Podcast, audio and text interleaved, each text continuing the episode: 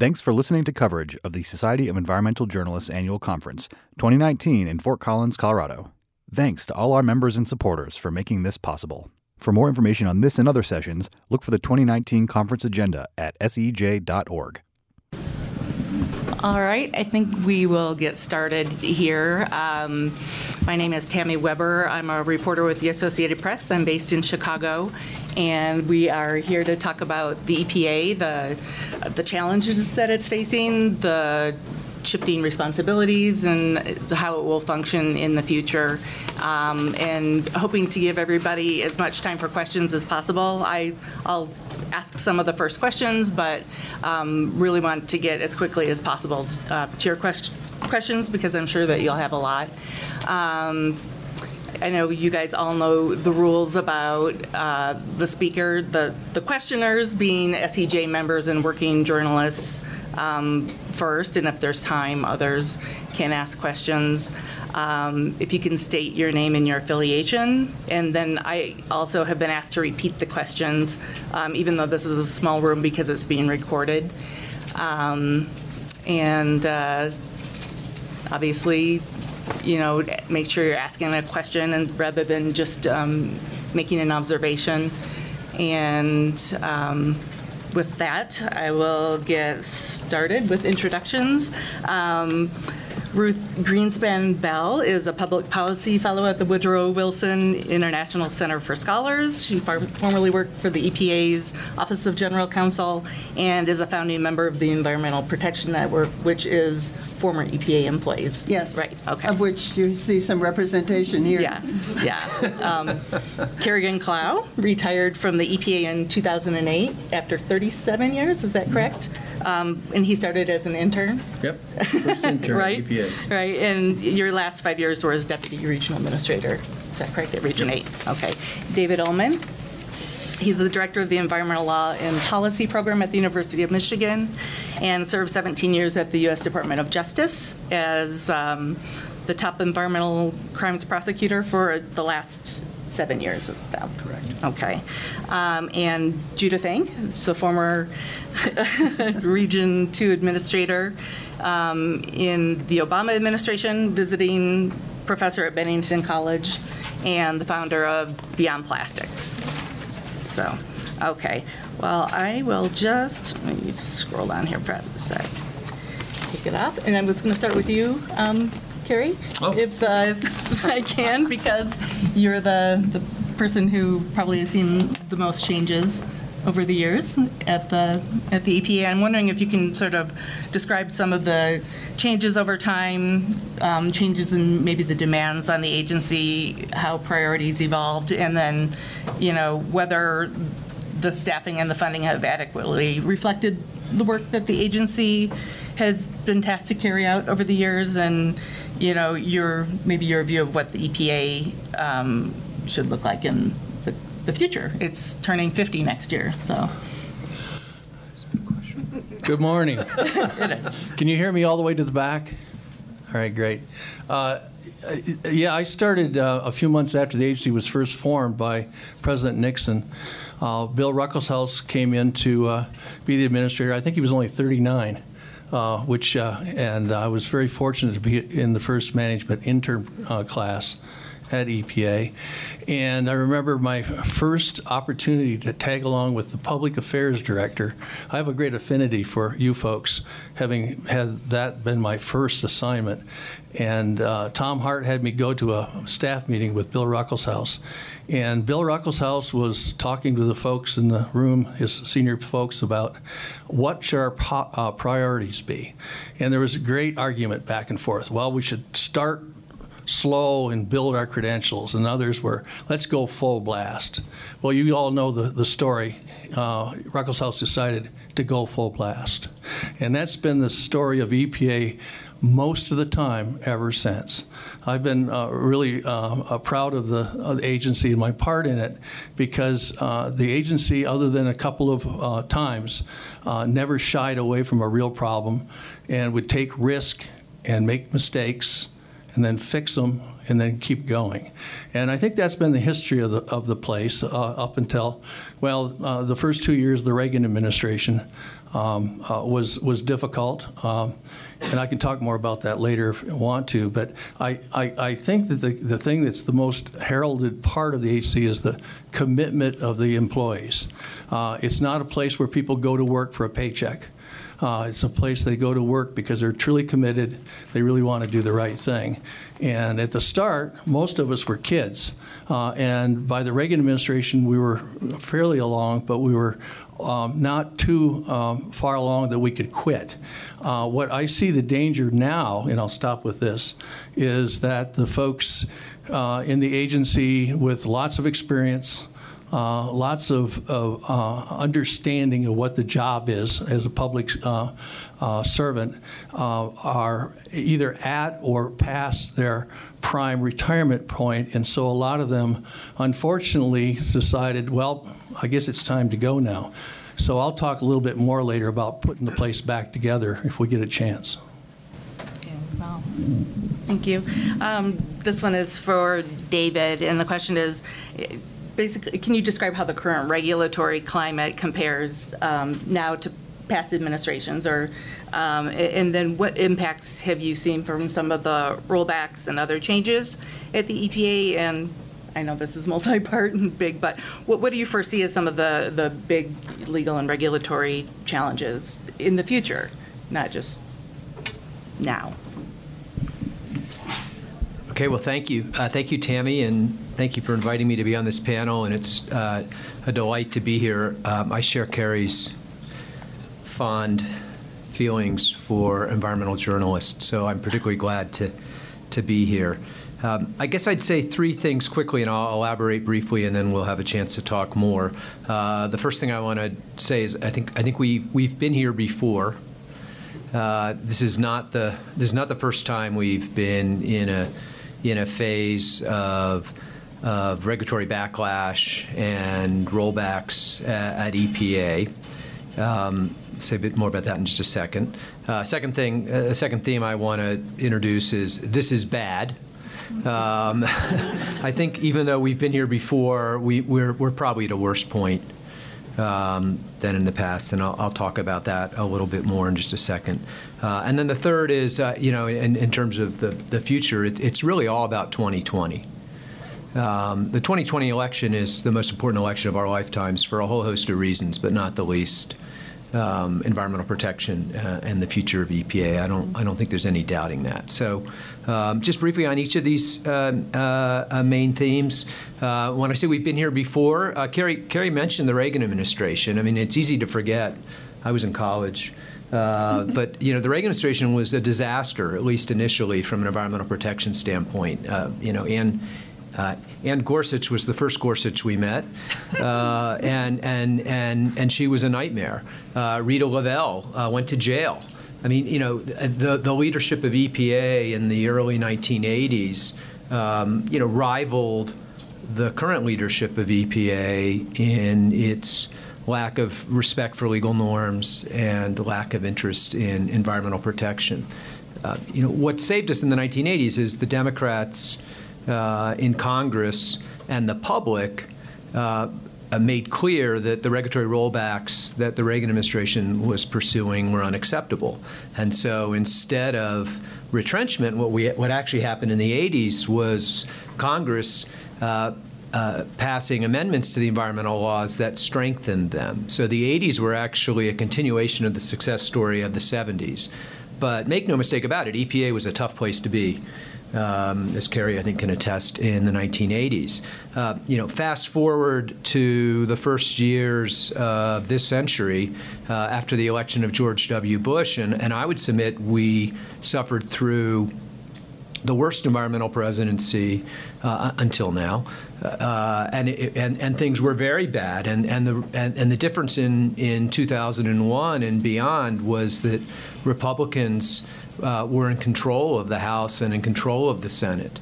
Uh, and Dick Cheney was vice president and was a very savvy anti regulatory actor.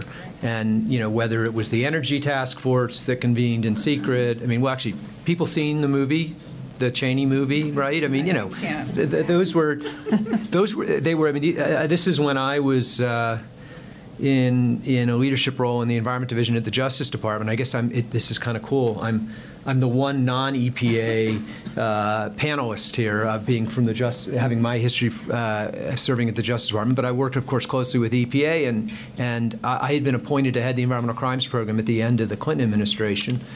Uh, and ended up serving six and a half years in the Bush administration, and it was dreadful. I mean, it was a, just a dreadful time from an environmental protection standpoint. We were constantly having to fight battles just to just to save ground, just to not not, not to not not to have too many rollbacks in environmental protections, and and so.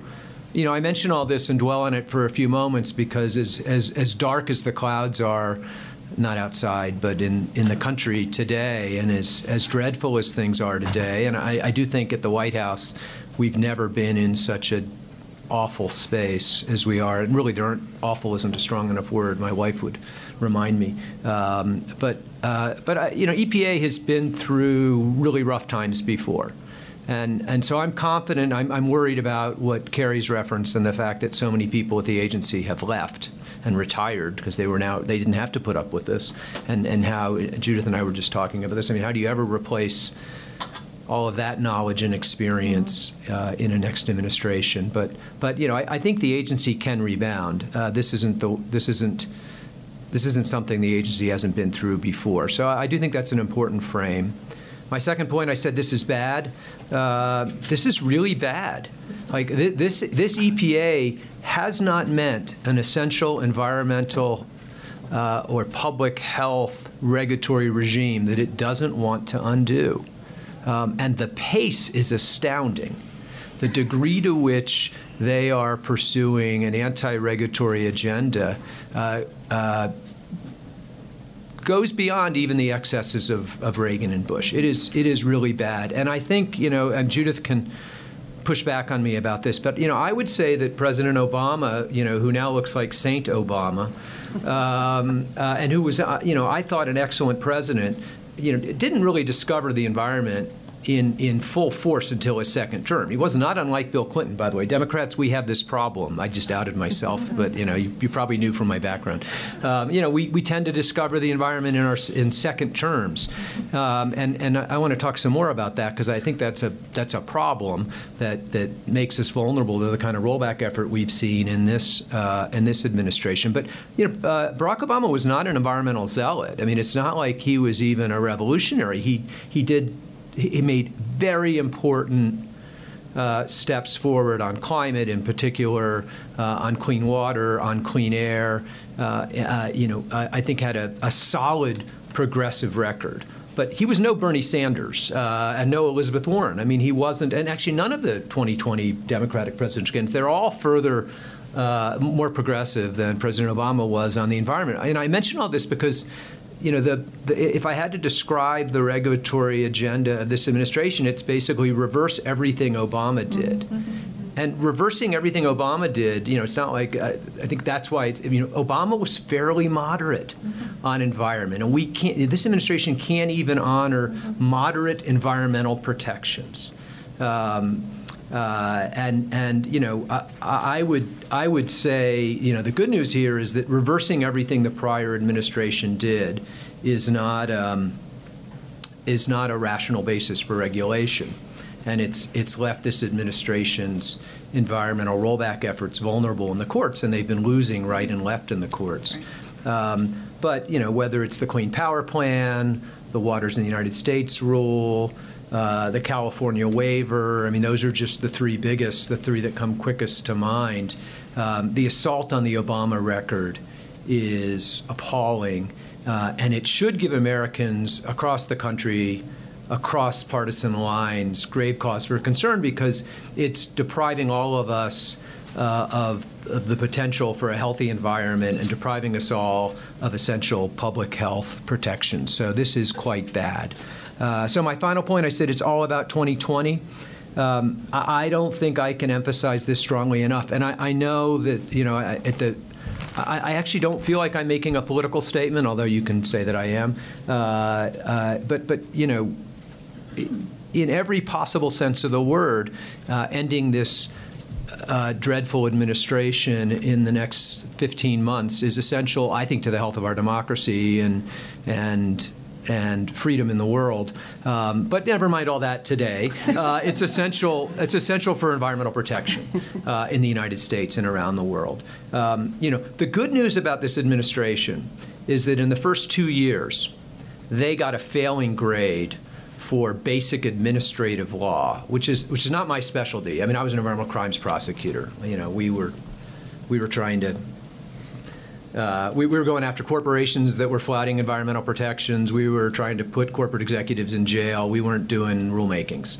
Um, uh, but, you know, I know a thing or two about administrative law. I do teach environmental law. And these guys have done, I mean, my, my, my students, my, my second year students would do better than that this EPA did the first two years. So they've lost in court nearly every time. Mm-hmm. So everything they tried to do under Scott Pruitt, you can basically forget about. Uh, they accomplished nothing under Scott Pruitt, thank God. Um, where is Scott uh, Pruitt these yeah, days? I don't, I don't know where Scott Pruitt is these he's, days. He's lobbying for energy interests in Washington from Oklahoma, I believe. Yeah. Of course. What, what, what a surprise. Um, yeah. uh, uh, what, what happens now? Um, you know, uh, they're doing better now. Andrew Wheeler is is an equally dark lord, uh, but he's a more competent dark lord. And so the the Administrative Procedures Act, they're at least getting passing C grades, C plus grades on the Administrative Procedures Act. But the good news, and I, I referenced this a couple of minutes ago, what you do in, please God, the last two years of a presidency can easily it can't can't come online. It can't you can't finish litigating. So that's vulnerable to the next presidency. That's that's the that's a lesson of Barack Obama. Did a lot of great stuff in 2015 and 2016. All of it subject to being reversed by this terrible administration. So. Andrew Wheeler's maybe doing a better job in the Administrative Procedures Act. By the way, doing just as bad a job, if not worse, on all things environmental protection and public health. But I think what he's doing could be reversed in 2021. Um, give these people four more years and forget about it. I mean, environmental rollbacks like we've never seen. Um, and, and, you know, what I want to sort of end with um, uh, is uh, the fact that we don't have time to waste. You know, uh, uh Tammy wanted me to speak to what the biggest issues are. I mean, the, you know, the biggest issues are climate, climate, and climate. Um, but you know, but non-point source pollution is a huge unaddressed problem in our country. We've got a whole host of 21st century challenges uh, from an environmental and public health standpoint that we are not meeting. Um, uh, you know, I would say that the opportunity costs of the last four years are enormous. Um, even if we get out of this with just one term of the Trump administration and we uh, can start the process of rebuilding EPA in 2021 and start tackling some of the problems uh, that we face from an environmental protection standpoint, we're well behind where we should be. So this has been a disastrous two and a half years. Uh, it will have been a disastrous administration, even if it ends after one term. But but if it goes two terms, uh, you know, our ability to meet uh, the uh, all the goals that the IPCC and the rest of the world have set out from a climate standpoint, uh, you, you can throw them out the window uh, and our ability to have just the basic environmental and public health protections that EPA has delivered on for 50 years uh, goes out the window. So, uh, really important that that change come in 2020. Thank you. Um, just to um, to be balanced, obviously, this the issue of the EPA and the future of the EPA goes beyond what's happening in the Trump administration. Yeah. Um, and yeah, I wanted to ask Judith, you know, what do you think some of the emerging issues are that the EPA is going to have to tackle, and is it prepared? You know, if not, you, you know, what, what's it going to take to get there? But also, are there sort of areas of unfinished business that maybe the EPA has put aside because of some of the, the new mandates that it has? Hi, everyone. So, um, even during the best of times, EPA has always been underfunded and always has gotten beaten up um, right. by the industries that the law directs EPA to regulate. Um, obviously, the big issue that has been abandoned is re- reducing greenhouse gas emissions and dealing with climate change. And I, I was regional administrator in EPA Region 2, so I worked a lot on the Sandy response, Hurricane Sandy, and we know warmer water temperatures result in more intense hurricanes, uh, climate change linked to a range of environmental issues. I don't need to recite to you. What people may not realize is the role that mostly the regional offices play in responding to wildfires, uh, to hurricanes, to droughts, to uh, floods. Um, after I left EPA, I went down at the request of the governor of the Vir- U.S. Virgin Islands to try to deal with the environmental impacts of the hurricanes there. So it's important to drive down uh, greenhouse gas emissions not only from the power sector, but also transportation, manufacturing, uh, plastics. Come to my workshop tomorrow. Um, but also just kind of the day to day operational work, mostly done in the regional offices. Uh, when I left EPA at the end of the Obama administration, um, the entirety of the regional staff matched the numbers in Washington, D.C. staff. And the Washington, D.C. staff were very important in developing regulations, et cetera. The regional offices is where the real fun takes place. You can be more entrepreneurial. A mayor calls you and says there's a local problem, you can go fix it. And I think um, a real problem is the relationship that EPA currently has with states. People should realize that with most federal environmental laws, uh, states are given the delegation to do the day to day implementation. So there's always kind of this diplomatic dance that goes on. EPA is kind of the parent looking over the shoulder to make sure that laws are being enforced. Not so much these days. I'd be so curious to see enforcement cases initiated by the Trump administration. We know that the overall numbers are down by a half. Um, but what are the cases that have either been abandoned, slow walked, or not um, not started? But this state EPA relationship is very important. And I think one of the worst examples of how not to do it is how um, the Trump EPA is relating to the state of California, which I can only describe as a bizarre grudge match. Uh, the state of California wants to improve air quality. Uh, many states have adopted the California car standards, and I use this as an illustration because this is not political posturing. This is how many asthma attacks people have if air quality is degraded. This is do we have PFOA in drinking water and, and not address it? Um, how is Newark, New Jersey going to deal with the lead, lead pipe crisis? The decline of the EPA, the gutting of the EPA, has profound public health and ecological impacts. The way this EPA is relating to California is very, very troubling.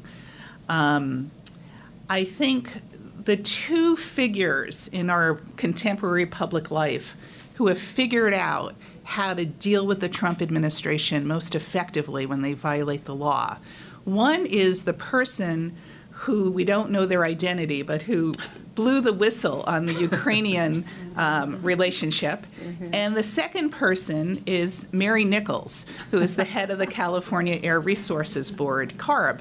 She negotiated an agreement with car companies who, you know, don't turn on a dime. They they do a couple years of planning. She went directly with them and she had the audacity of wanting to improve air quality and she is met with hostility and barriers by an agency that has a statutory responsibility to enforce the Clean Air Act we are beyond uncharted territory. This is the most um, troubling assault on public health that we've ever seen in the in the agency. Um, I, so I think going forward, you know, what are what are the challenges? Of course, it's climate change Of course, it's the issue that I'm mostly spending my time on, which is reducing plastic pollution. Nine million metric tons of plastics enter the ocean every year. Within the next decade, if we don't change the way we pack, package products, for every three pounds of fish in the ocean, there will be one pound of plastic. What is the EPA doing about that today? Nothing. And yet, almost weekly, you see reports about problems with plastic pollution. So um, I think the relationships with the state is going to have to be reset. Um, enforcement is going to have to come back as a tool. And another example I'm from upstate New York. I teach in southern Vermont. I love the Adirondacks.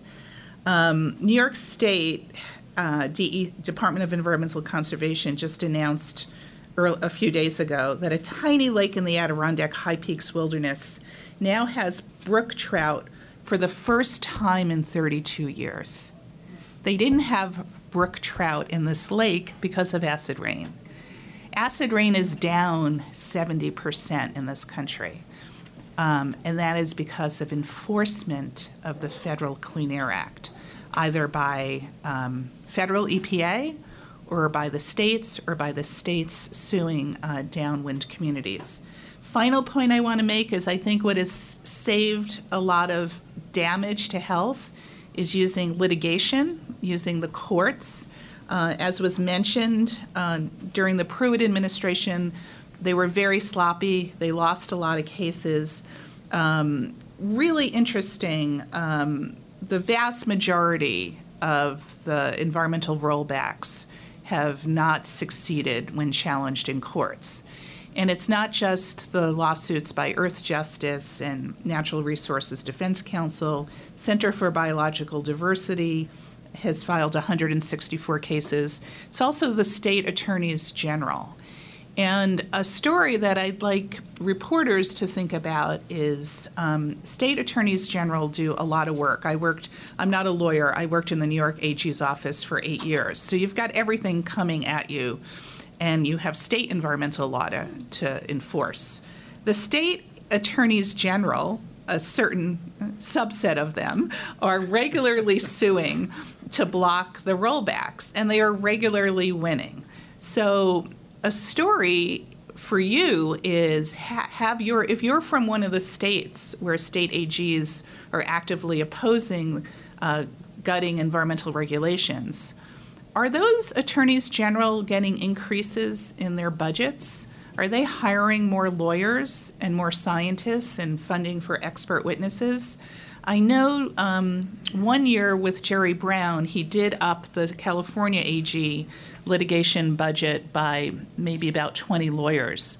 That has not happened in New York. And I have a, a suspicion that uh, that's not happening in other AG offices. And the final point I want to make is while the courts is uh, they're playing a key role in making sure some of the public health protections are not gutted or, or delayed, that's not going to be a great move if there is a second Trump administration. President Trump has appointed 146 new federal judges. These are lifetime appointments. A lot of these judges are very young. Trump has appointed the second most federal judges uh, of, of any other during the three year period of their term. So uh, when these cases go before federal judges, I don't think the outcome is going to be what we saw uh, this year, last year. And so if there is a second Trump administration or a second administration that is not more pro environment, I don't think the courts are going to be there as the safety net.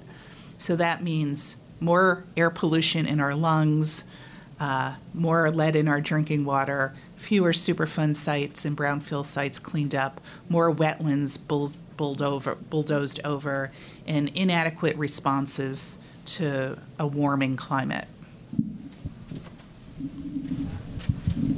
So I just wanted to follow up on that um, real quick because you talked about the gutting of the agency, and I'm assuming that you're talking about a lot of the rollbacks because the the actual budget and the numbers are fairly But they're not steady. spending it. Okay, the, So Tammy raises a really good point. Um, The early, and Ruth can speak to this, the, the, the, the pro- executive proposed budget is always to roll back the, the budget by like 33% almost or more.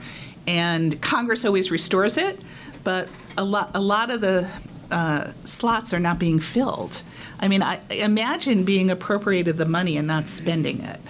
Um, but more than that, and when my former colleagues asked me when when I left EPA, should they stay and fight? I said yes. Yes, yes. Uh, but what they're telling me is they have, as scientists, as engineers, as lawyers, they have virtually no input into decisions. Decisions are made like, I guess, in a secret room in, in Washington um, where expertise is not sought. And so a lot of the, ex, the experts who are still at the agency um, are not being consulted with on important policy decisions.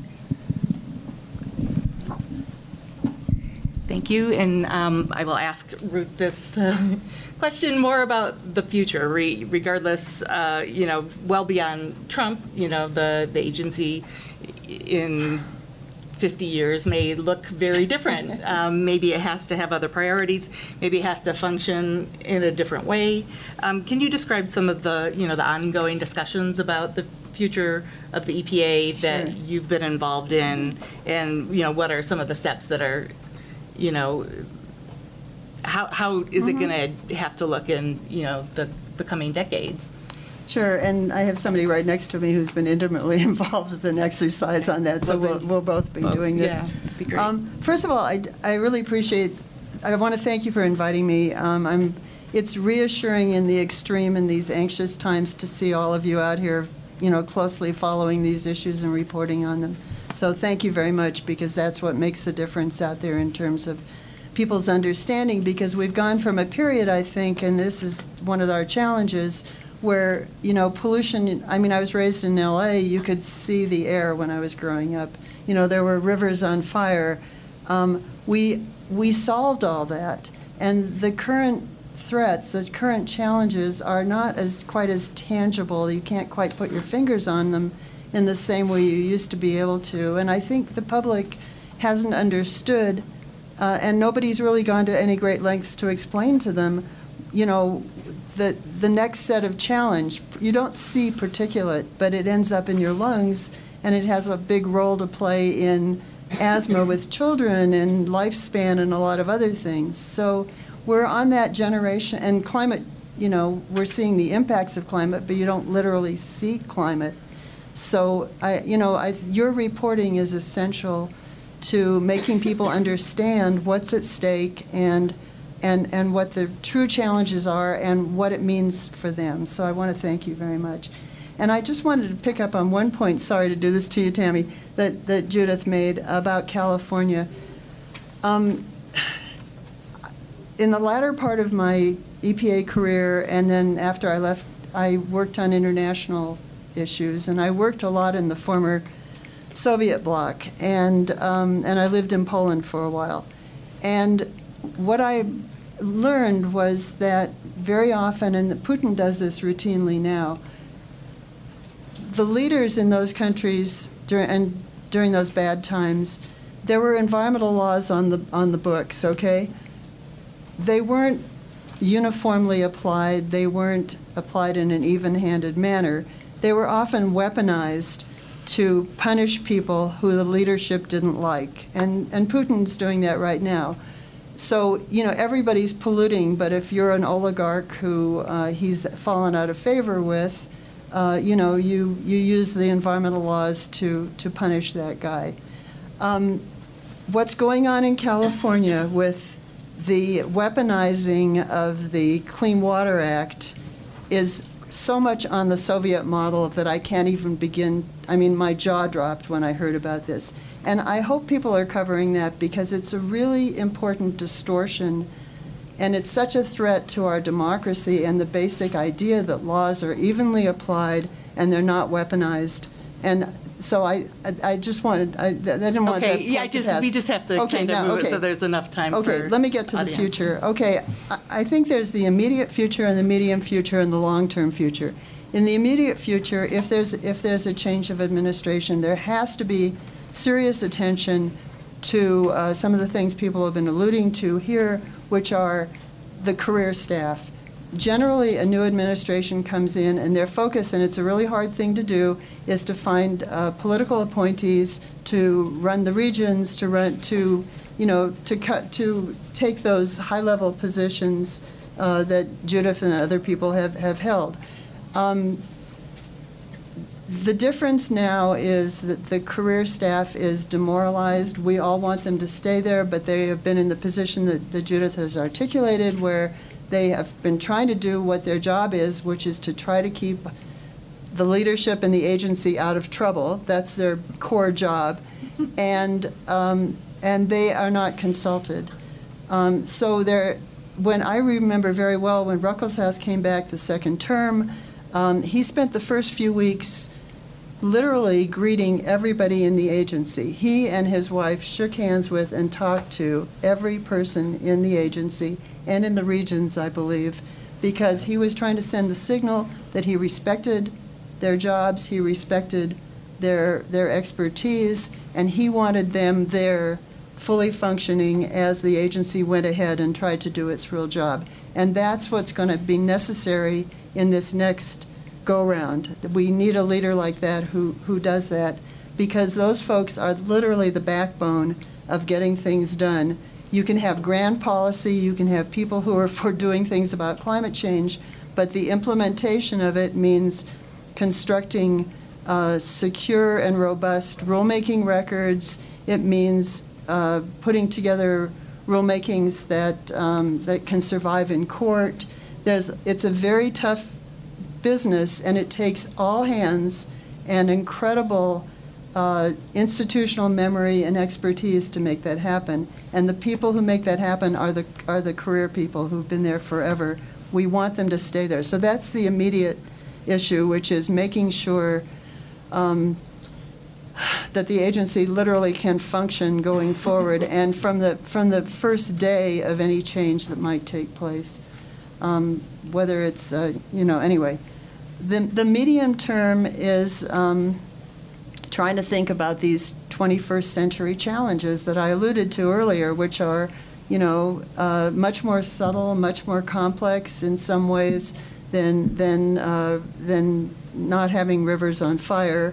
Um, they're about, um, you know, parts per million, parts per trillion. They're about piecing out, you know, very complex issues. Um, and I think the agency, which is under a prohibition basically from self advertising, still has to basically do a better job of explaining to people, you know, what it's doing and why it's doing it and, and, and what the benefits are to people. Um, and the long term is people, something we can all talk about, that the, uh, the um, Alumni Association has done a really interesting exercise, um, the EPA Alumni Association. Uh, actually in, with help from Bill Reilly, who's been very, very engaged in that, and some folks from Amer- American University, uh, have really been trying to think about how EPA uh, addresses the 21st century and functions in the 21st century. You know, we maybe have kind of old-fashioned methods collecting data. Now we know that we're in a data universe with algorithms and lots of information that can lead us to polluters or help us make better decisions. Um, there's, I, I, I, I can't repeat everything that's in that report, but you should probably take a look at it. It's online somewhere, I think, at the Alumni Association's website and maybe American University in the aftermath of a two-day conference they did. So I'm going to leave it at that, but, but you have to think about it in kind of waves. There's like what happens if we're lucky enough to get to back to normal. There's the medium issue, and then there's a long-term issue of how EPA functions going forward in, in, in very changed circumstances from those that were around in 50 years ago when, when the whole thing started. Yeah. Did, uh, did you have something that you wanted to add on that, about that, Kerry, or? Oh. um, I- Because we wanted to move on to questions from the audience. um, Sure. If we Can we do that first and then we can come back? Yes, to- please. Okay. Um, So if anybody wants to ask a question, just please state your name, um, your affiliation, and I'll repeat the question for the, sorry. Hi, I'm Cheryl Hogue, I'm with Chemical and Engineering News in Washington DC. Uh, And David, I want to take issue with one thing that Pruitt did that um, I think has stuck, and it's about changing the composition. Ca- uh, Can you ask a, of- okay, we just have to make sure that we're asking questions. Science Okay, I'm Advisory sorry. Board, Okay. yeah, okay. Okay, sorry. That's what, I- yeah, I'm going to get to this, and about, um, I think Judith, you touched on that as well, too, is not listening to scientists, and even the, the new board that they have, um, they don't, they don't even want them to review the PM. Oh, we don't have time, we've got to get this rule out. Yeah. Can you talk a little bit about those sorts of processes of cutting scientists out and say, we just got to push this through? Because, because we're missing Clean Air Act deadlines. Okay, so the, uh, the question, I think I'm supposed to repeat it, is, is, in, uh, one of the things Scott Pruitt did achieve was gutting the scientific advisory boards at EPA and, and creating this milieu where science is not part of rulemaking. Um, you, you're right. I mean, that, that happened, uh, and that's devastating.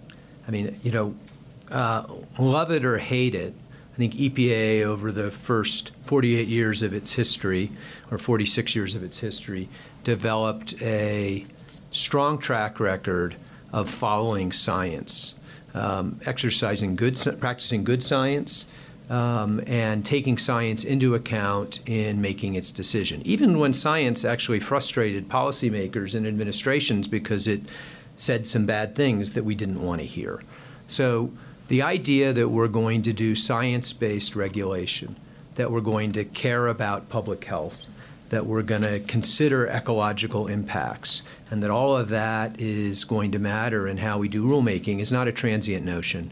Uh, it is one that this administration's abandoned.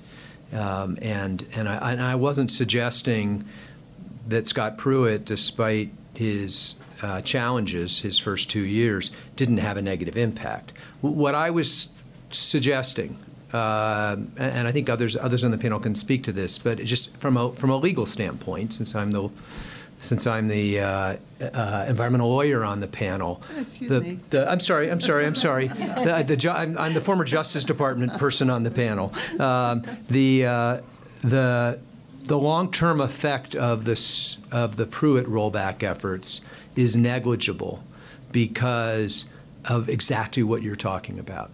They, they didn't practice good science. Um, well, actually, it's negligible because they didn't follow the Administrative Procedures Act. So most of what they did wasn't done properly and was reversed. Going forward, I mean, and this is the more interesting part, perhaps. I mean, Wheeler's doing a better job in terms of following the Administrative Procedures Act. He's not an A student, just to be clear, but you know, they're at least paying lip service to the Administrative Procedures Act, but they're doing no better job following the science. And I think, uh, and others can speak to this, but I, I think if if the agency continues to put out rules that pay no attention to what science teaches us, um, uh, you know, some of those might slip past this very conservative judiciary that the Trump administration is, has has installed. Uh, but you know, there's still a lot of Obama judges out there and a lot of Bush judges, and both Bush both sets of Bush judges are better than the Trump judges. Uh, and and you fail to follow science, you fail to have a rational basis for administrative action. There does have to be a rational basis for regulatory action. Um, and if you disregard science, which this administration has done left and right, you make it possible for the states, but also environmental groups, citizens groups, to challenge whatever you're doing as an abuse of discretion because it disregards science. And, and, and then we're right back where we started with uh, the rollbacks not happening. But again, just to be crystal clear here, and then I'll stop. Um, you know, I think we're actually faring pretty well on rollbacks because they don't they didn't follow the Administrative Procedures Act initially, and they're they've never followed the science. Um, what's what's killing us, and I mean it literally, uh, or will kill us, is the, the the opportunity cost of not taking action on urgent environmental and public health problems, not the least of which climate. Go ahead, Tom. Well, um, you kind of segued. Can- can you Oh, I'm sorry. Tom That's okay. Henry at the Toledo Blade. And um, you kind of segued into something I was going to ask, and, and Judith might want to weigh in on this too, because it involves, you know, state relationship with EPA. Uh, But in a different way, in Ohio, the- the Republican governors have resisted imposing what's known as a TMDL, to- Total Maximum Daily Load program for Western Lake Erie's algae. And the US EPA Region 5 has gone along with that, much to the dismay of groups like the Environmental Law and Policy Center, um, which is suing them in federal court, and Lucas County commissioners and the city of Toledo have joined in. So I'm wondering, in the big picture, this appears to be the future of Lake Erie's cleanup strategy. Is there, are there going to be mandatory controls on agriculture and runoff, or is the state and the US EPA going to be allowed to continue with voluntary incentives that even the past administration admitted just aren't working? Um, I'm, I'm wondering, should this judge rule in favor of the city, the county, and the others suing them, uh, what happens then? Is there a scenario where they, they, uh, the US EPA could be so determined to ignore a, a, a judge's order to set up a TMDL? So the, I want to let others jump in on this, but let me just tee up the legal question and the Midwest issue.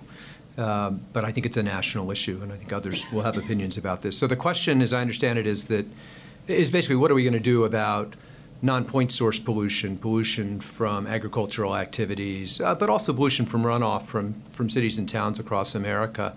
Um, And the technical part of the question is why aren't we using a provision under the Clean Air Act called, called the Total Maximum Daily Load provision, which is Clean uh, Water Clean Water Act. Act, sorry, which is the one way the Clean Water Act does indirectly through the back door address non-point source pollution.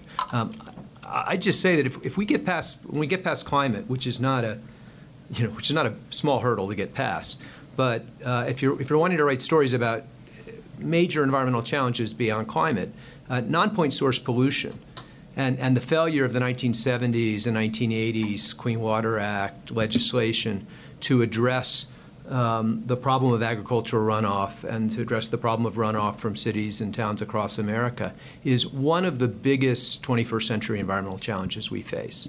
And, and you know, I'm from the Great Lakes region now, but you know, the Great Lakes have an astounding, I think it's like 20% of the world's fresh water supply and we're wiping it out because we won't regulate farms. We won't regulate farms because we think that the gentleman farmer uh, uh, and the gentlewoman farmer are are uh, uh, you know are, are the farmers in America who are um, are going to be overwhelmed by regulation and they're small business people and how can they handle it? Uh, you know, newsflash, uh, agribusiness is over 90% of farming in America today. You know, we don't have the gentle, gentleman or gentlewoman farmer anymore, uh, and agribusiness uh, can more than handle the fact of regulation. And if we don't do something in this space, we're not only going to leave uh, Lake Erie vulnerable, but we, you know, the Gulf of Mexico is vulnerable, the Chesapeake Bay is vulnerable, uh, clean water throughout the United States is vulnerable from the from the failure of Congress uh, and the failure of, of multiple presidents now to address this problem. Huge story, well worth covering. Um, others may want to weigh in too.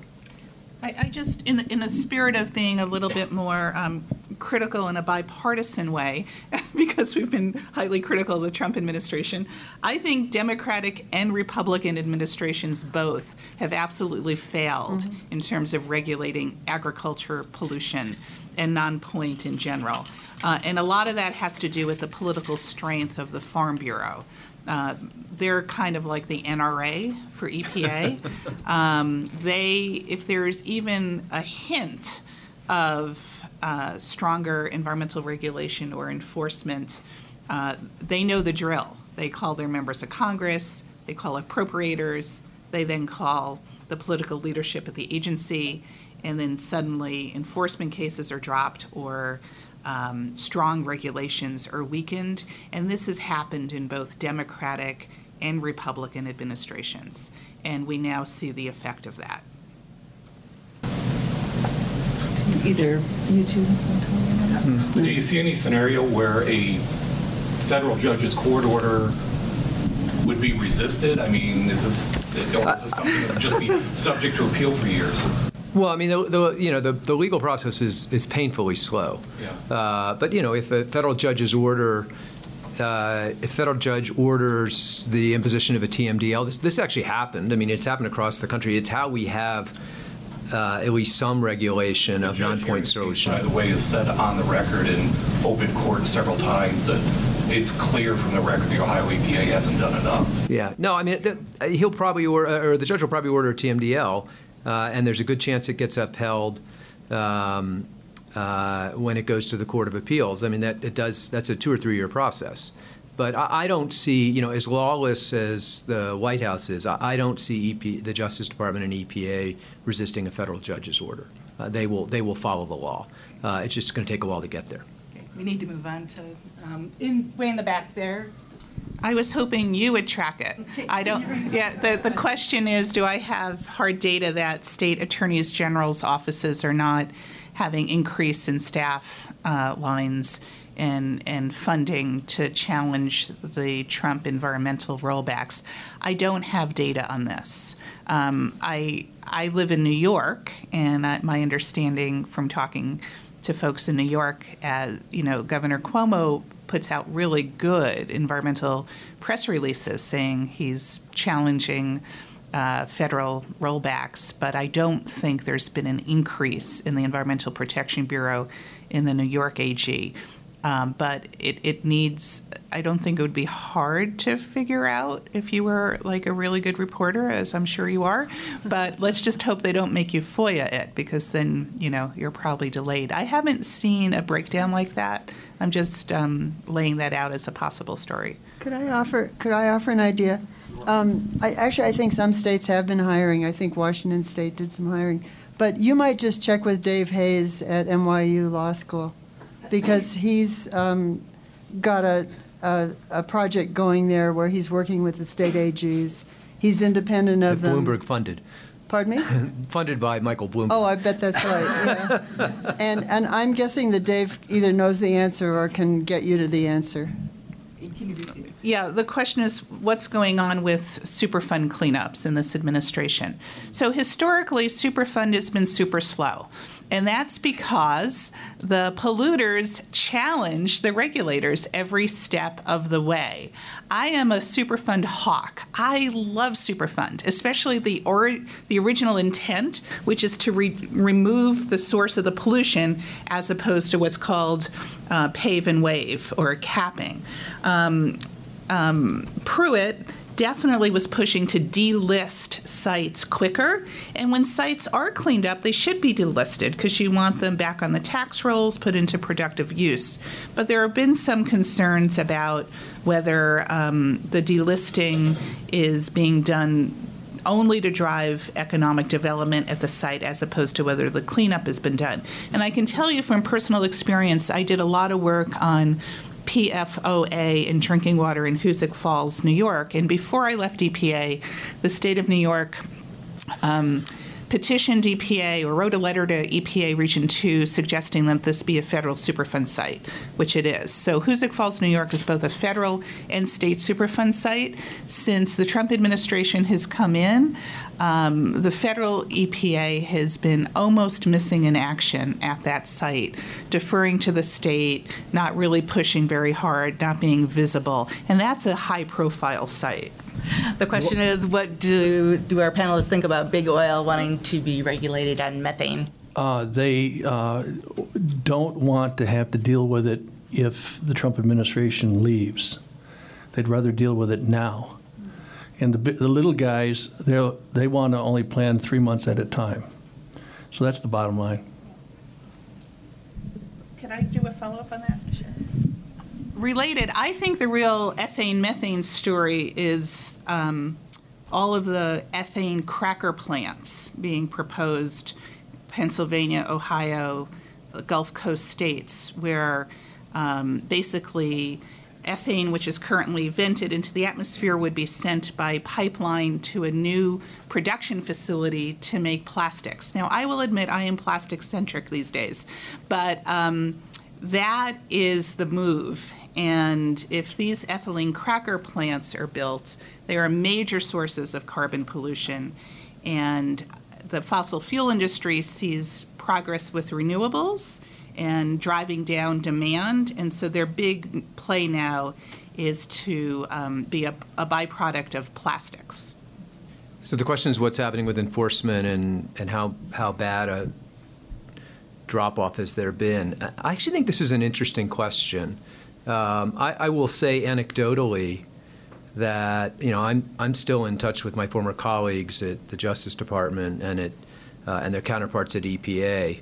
Um, and Susan Bodine, who heads the Office of Enforcement and Compliance Assurance at EPA, is actually highly regarded by the career staff, um, which is uh, unusual in this administration. Um, so it is uh, uh, it is no doubt true that the numbers are down on the civil side. Those numbers are out. Um, on the criminal side, which I know quite well, uh, I think the numbers are down as well. My students and I do uh, uh, are, are, do, something, run something called the Environmental Crimes Project that looks at every case that's been investigated by EPA and prosecuted under the pollution prevention laws starting in 2005, and we're we're just now getting into the 2017 2018 data that EPA provided us at the beginning of the year that is the first two years of the Trump administration. But we, have we've, we've peaked, uh, and the numbers are down.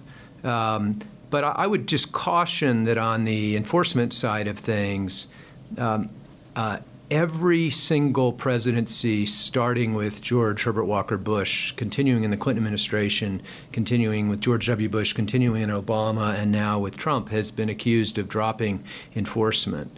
Um, it's rarely true. Um, although there is a problem with enforcement at EPA, and the, the problem, this is related to something Judith talked about, the, the problems in staffing levels. And that the staffing levels are atrocious and they keep falling off. So, so what, what the data that I have shows is that we reached a peak on criminal enforcement uh, around 2012 and then starting in the second term of the Obama administration, ironically, when Obama really found the environment and found climate as, an, as a legacy issue for his administration, the numbers started dropping. So the drop on the criminal side did not begin with Donald Trump. It actually began with Barack Obama. But I, but you know, I, I think you can put put your, if you want to point a finger, or if you want to attribute responsibility here, it's Congress. I mean, Congress keeps slashing EPA's budget uh, and EPA has lost so much ground in real dollars. You know, even when their budget doesn't get cut 33%, as this administration proposes, and only gets cut around the margins, there are actually deeper cuts than that because they're losing pace uh, over the over the decades. They've lost so much uh, ground to inflation. So the the uh, enforcement is down, but enforcement is down most of all um, because Congress has failed EPA, in my view. And uh, you know, having said that, when enforcement drops, I mean, it, it's obviously critically uh, problematic from an environmental protection standpoint. The laws are only, as Abraham Lincoln supposedly said, I've had a hard time attributing this, but uh, laws without enforcement, he's, he's quoted as having said, laws without enforcement are only good advice. Um, and that is clearly true in the environmental context. We need strong, credible enforcement. It has to happen at the federal level. A lot of states are good, but it's a it's a checkerboard out there at the state level, and the federal government is asleep at the switch on enforcement. It's a huge problem. But I do think the story is a little more nuanced. Although I sense Judith might disagree with me. yeah, because my head is going like that. I want I want to respectfully disagree. I mean, who watches Law and Order? That's my release, right? So, you know, CNN or Law and Order, Law and Order for me at around 10 o'clock, reruns. So the police investigate the crime and the DA enforces. So EPA has to build the case and hand it over to Department of Justice. So on a certain level, the most important appointment uh, for whoever the pre- next president is, if there's a new president, is not the EPA administrator. I think the most important appointment is who heads the Natural Resources Division at Department of Justice so that we can get back to actually enforcing laws on the books. The last numbers I saw were e- enforcement at EPA was generally down by about 50%. And I would challenge all of you to find a new initiated enforcement case um, in, during this administration. Not, 50% from the previous administration? yes, from the previous On year. Civil enforcement. Civil. Yeah. And, and, and I, it's down on criminal, but not by 50%. Um, But look at, you know, and, and it's hard, the, the numbers are hard. I always would look at the numbers every year. Cynthia Giles, who preceded Susan uh, in that position, put out a really good annual report. Um, The cases take a long time. I'm wondering, is there one civil in, environmental enforcement case that has been started and initiated by this administration?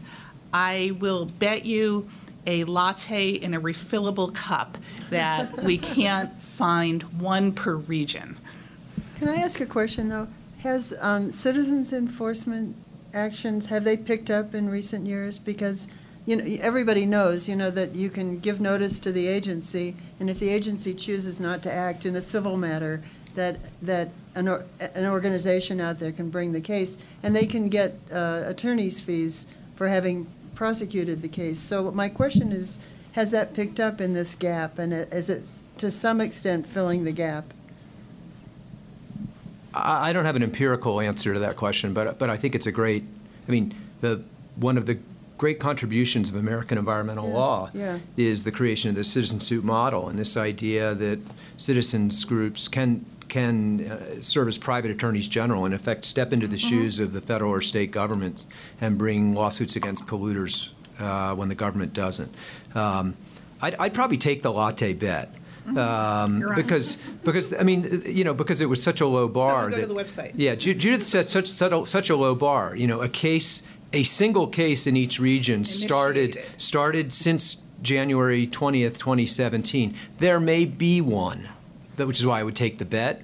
Um, but I think, but I think hedged when the I said per region. uh, yeah, I know, but I but I think the I think the um, you know the broader point is uh, referrals are definitely down, partially offset, no doubt, by citizen suits, but not completely offset by citizen suits. And I'm not suits. arguing that, that. Yeah. that- That's great, I'm just saying that there, that. Oh, I'm groups and- sorry. Groups, and no, that's okay. Groups and attorneys general are being more aggressive these days for obvious reasons. So it would be really interesting to know what the numbers are on that. Yeah, but I just don't want to lose the, the, the broader point I was trying to make, though. I mean, this is a this is a 20 year problem. Um, Yeah. You know, E- EPA just in my old world, the criminal world, EPA.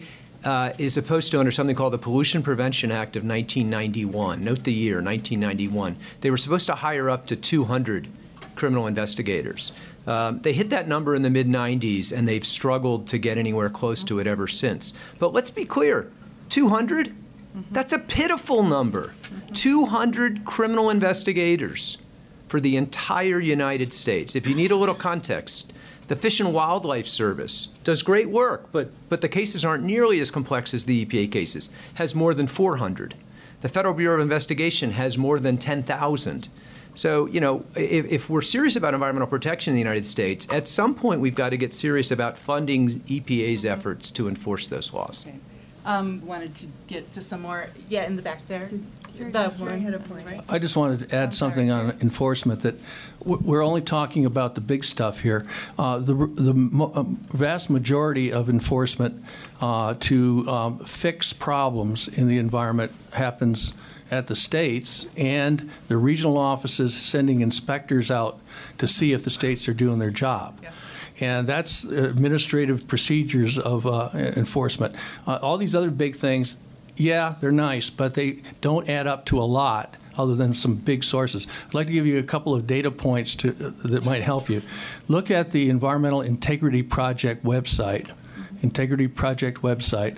They just sent a letter to uh, Administrator Wheeler uh, pointing out over 400 uh, major sources that are out of compliance uh, in a group of about 15 states. This is in response to uh, uh, EPA picking on California.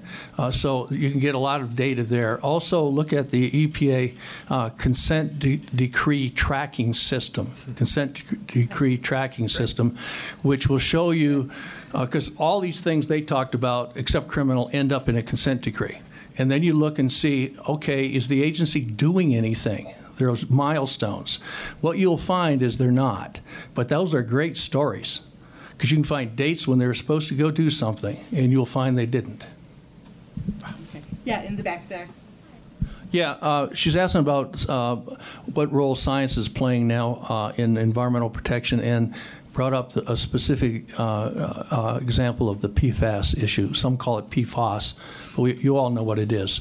a bunch of chemicals that, um, uh, that causes all kinds of different problems at very low levels. I have a personal interest because where I come from in Michigan, we have a, a summer cottage on a lake that's contaminated, and and also the groundwater in, in the, the surrounding area is. And so I've got family members who are dealing with there's PFAS in in their drinking water, and what do they do about it?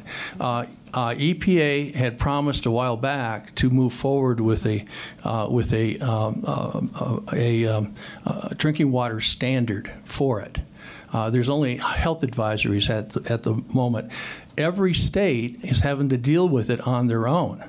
And that's the role for the federal government to set standards for such things, using the science, setting the standards, and then the states can then implement them. Uh, uh, my home state and others are merrily going along, the, uh, along as they need to, since EPA is failing to do its job on setting the standard based on science for a federal standard that then would give the states a lot more credibility when they go to do either cleanups or enforcement actions. Did that answer your question? Because you were talking about the litigation. There are some circumstances where you see people testify before House committee meetings, and they'll say, the industry reps will say, there's not enough science to back up an enforcement for 3,000 chemicals, you know, so how do you respond to that? You jump out of your seat, for one thing. Well, I, I, I think the PFAS chemicals are the new PCBs. And if you look just at PFOA, there is plenty of science. There's something called the C8 study that DuPont voluntarily funded along with. Um, uh, people who were suing them for health impacts. And so that was a 10 year process looking at peer reviewed independent science. Ohio Valley, 34,000 people. There, I think it was actually more. It was it, it, the Ohio Valley. Um, the attorney is Robert Bilott. I think there's a movie coming out about him soon.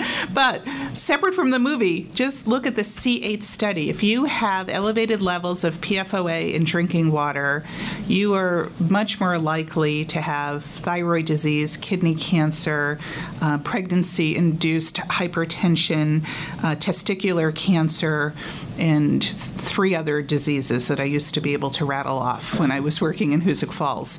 Um, the science is solid, and this is what the cigarette industry has has said for years. And, and I'm watching with great interest everything going on with e-cigarettes and and vaping.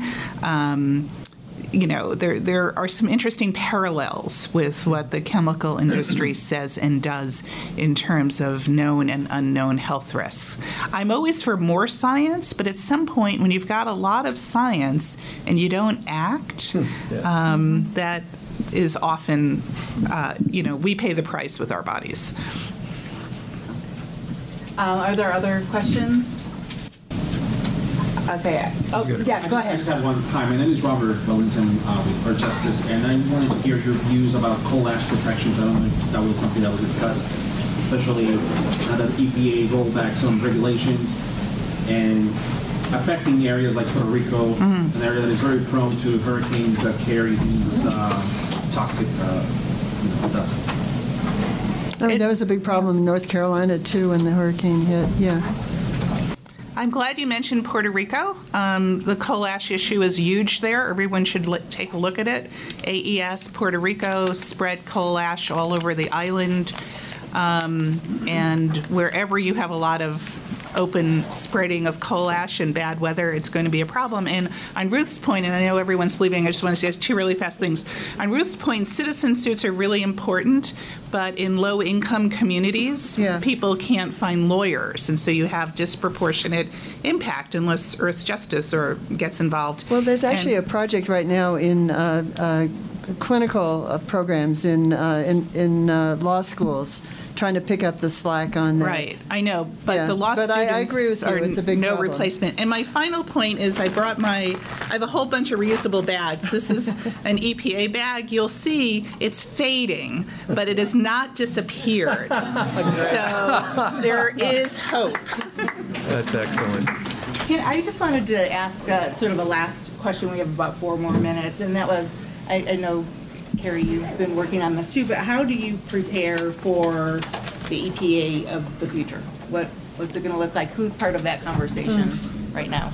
Talk, uh, yeah. uh, uh, Ruth mentioned the three stages. Uh, what I'm most concerned around, uh, about right now is getting ready for hopefully uh, fixing the place after 2020.